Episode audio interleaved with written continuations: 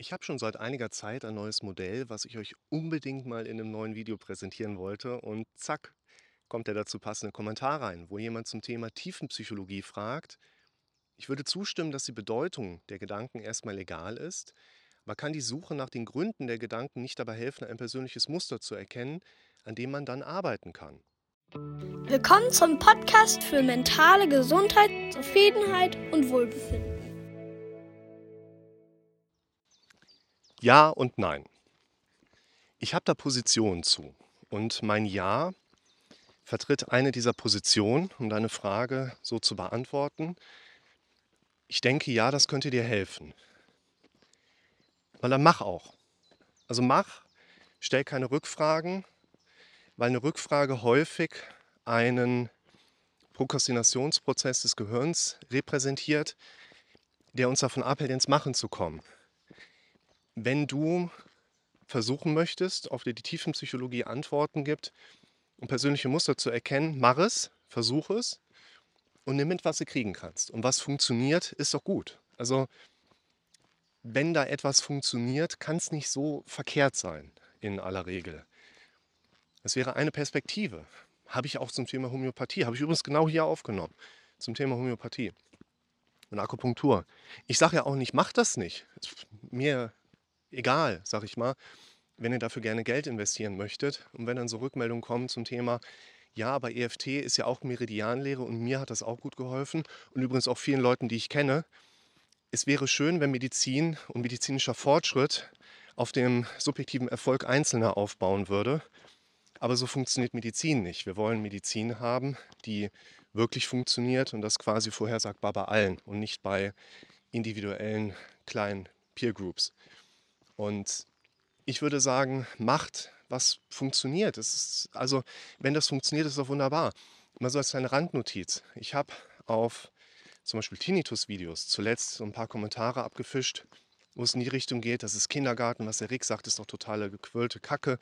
Das stimmt alles nicht. Es ist immer der Atlaswirbel C3, wenn der gerichtet ist, ist alles gut. Also der, zumal der Atlaswirbel ist nicht der C3. Aber ähm, der Punkt ist, wenn da jemand einen Tinnitus hat, mit dem man ein Problem hatte, den er hat behandeln lassen, warum gucken der da noch Tinnitus-Videos? Dann mach die Kiste zu, freu dich deines Lebens und kümmere dich doch nicht mehr weiter drum. Und das erlebe ich bei vielen Kommentaren zu einschlägigen Videos, wo es dann entsprechend darum geht, nein, das ist ja, was hier beschrieben wird und so. Ja, wenn du dein Thema doch gelöst hast, warum hängst du dann weiter im Konsum, wo man dann auch versteht, okay, also so gut scheint das Problem doch noch nicht gelöst worden zu sein. Was ich meine ist, wenn es hilft, macht es und versucht aber auch dann für euch einen Deckel drauf zu machen einfach. Und ich möchte deine Frage aber mehr mit einem Nein als mit einem Ja beantworten. Und das Nein, das hilft dir nicht wirklich. Das kann ich dir, glaube ich, ziemlich genau erklären. Und das möchte ich in diesem Video auch tun. Ich würde sagen, dass dir ein Ansatz wie die Tiefenpsychologie, aber auch andere Ansätze nicht wirklich dabei helfen können, die Bedeutung deiner Gedanken, deiner Befürchtungen herauszuarbeiten, um dann ein persönliches Muster zu identifizieren. Es gibt nur ein Muster, was diese ganzen Befürchtungen erklärt. Es ist so einfach, es ist so simpel. Und wenn ihr mitschreiben wollt, holt euch was zu schreiben, dass ihr das mitschreiben könnt. Aber es ist nur ein Wort. Das könnt ihr euch merken. Szenarien. Es ist immer nur die gleiche Kiste. Also, wenn wir mal in die letzten ungefähr sechs bis neun Monate reinschauen, dann habe ich hier und da Videos zum Thema Befürchtungstabellen für euch gemacht. Ich habe eure Befürchtungstabellen aufgearbeitet. Ich habe in den Befürchtungstabellen von Leuten gearbeitet, um euch aufzuzeigen, wie könnt ihr in Bewegung kommen. Was ihr dann daraus macht und was ich auch so ein bisschen pushe, ist, ihr wollt mir eure Befürchtungstabellen zuschicken, was ich jetzt grundsätzlich natürlich okay finde weil ich, soweit es meine Mittel erlauben, gerne Hilfestellung gebe. Und jetzt müsst ihr aber Folgendes bedenken. Jetzt legt ihr so eine Befürchtungstabelle an.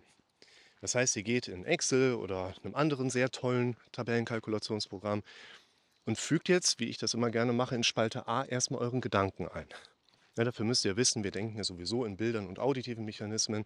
Das bedeutet, ihr habt in Spalte A euren konkreten Befürchtungsgedanken. Da steht nicht drin, ich habe immer Zukunftsängste. Da steht drin, ich habe gesehen, wie ich im Krankenhaus liege und bin krank und muss sterben. So denkt unser Gehirn. Unser Gehirn denkt nicht, ich habe Zukunftsängste. Ja, ihr wisst, was ich meine. Sondern füllt ihr diese Spalte A auf und dann sagt ihr, ja, was mache ich denn jetzt? Hm, ich schicke das mal dem Rick. Ist auch richtig, aber pass auf. Ich will das, ich sage ich sag das mal bewusst so ein bisschen provokant. Was will ich denn mit euren Befürchtungen? Pass auf. Wenn ich jetzt eure Befürchtungen sehe, der eine hat Angst, dass er verlassen wird, der andere hat Angst um seine Kinder. Viele Menschen haben Angst, auf der Autobahn eine Panikattacke zu erleben. Dann ist das ja ein Befürchtungs- und ein Gedankenkonstrukt in dem Moment, wo ich sagen würde, mit dieser konkreten Befürchtung habe ich keine Möglichkeit, dir ein besseres Werkzeug zu geben, damit du damit arbeiten kannst, als das, was ich dir sowieso geben würde. Weil die Befürchtung an sich baut ja immer auf demselben Mechanismus auf, allergrößtenteils. Nämlich auf diesen Szenarien. Dein Kopf geht hin, nimmt deine persönlichen Erlebnisse, repräsentiert sie sich selber in gefährlich auf die eigene Person bezogen. Was ist, wenn mir das passiert? Und zack, hast du deine Befürchtung. Das heißt, der Mechanismus hinter den Befürchtungen ist im Grunde genommen immer derselbe. Und der Inhalt, den ihr befürchtet und auch, ich sag mal, so die Eskalationsstufe, in der ihr Dinge befürchtet, das ist doch nur ein Hinweis, was ihr in eurem Leben persönlich gemacht habt. Das heißt, ich möchte eigentlich nicht isoliert eure Befürchtungen haben, um eure Befürchtungen zu kennen, weil ich kann daraus keinen Mehrwert für euch abzweigen, mit dem ich euch irgendwie besseren Strategien zur Seite stehen könnte, mit diesen Befürchtungen zu arbeiten. Ich lese ja auch nicht dein Tagebuch da gibt es nichts zu deuten oder da gibt es nicht viel zu deuten.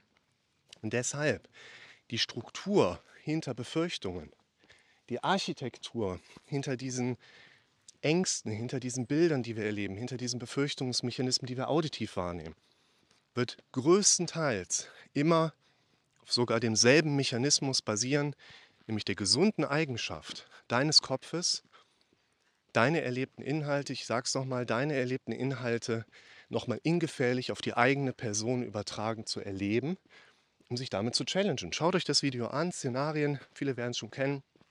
Ich verlinke das natürlich unten in der Beschreibung, wo ich diesen Mechanismus in einem Live-Therapiegespräch ist es sogar nochmal erkläre und aufzeige. Und deshalb würde ich sagen, nein, weil das persönliche Muster, was dich betrifft, haben wir bereits gefunden. Nämlich, dass dein Kopf in Szenarien denkt. Und es gibt, du brauchst keine Tiefenpsychologie dafür, du brauchst keine Psychoanalyse dafür. Was du brauchst, ist ein bisschen Hirnphysiologie und Hirnforschung dazu. Das müsst ihr auch bedenken, und das finde ich ziemlich krass in der heutigen Zeit. Im Prinzip ist zum heutigen Stand in keinem der kassenzugelassenen Psychotherapieverfahren die Hirnforschung ein essentieller Bestandteil. Das heißt, in den kassenzugelassenen Therapien wird mit evidenzbasierter Psychologie gearbeitet, die aber in der Vergangenheit als sehr häufig doppeldeutig zunehmend erkannt wurde. Und wir sagen müssen, es ist eine Idee, an deine Störung, an deine Gedanken, an deine Befürchtung dran zu gehen. Es ist aber nicht die Wahrheit. Ich sage dir auch nicht, dass das hier die Wahrheit ist, aber ich kann dir sagen, dass wenn du anfängst, dich so mit diesen Inhalten zu beschäftigen, du wirklich in die Veränderung reinkommst. Und deshalb, ich denke, nein, die Tiefenpsychologie wird dir nicht helfen, weil mehr für den Beginn als zu verstehen, es sind nur Szenarien, die gesundes Denken deklarieren, brauchst du nicht.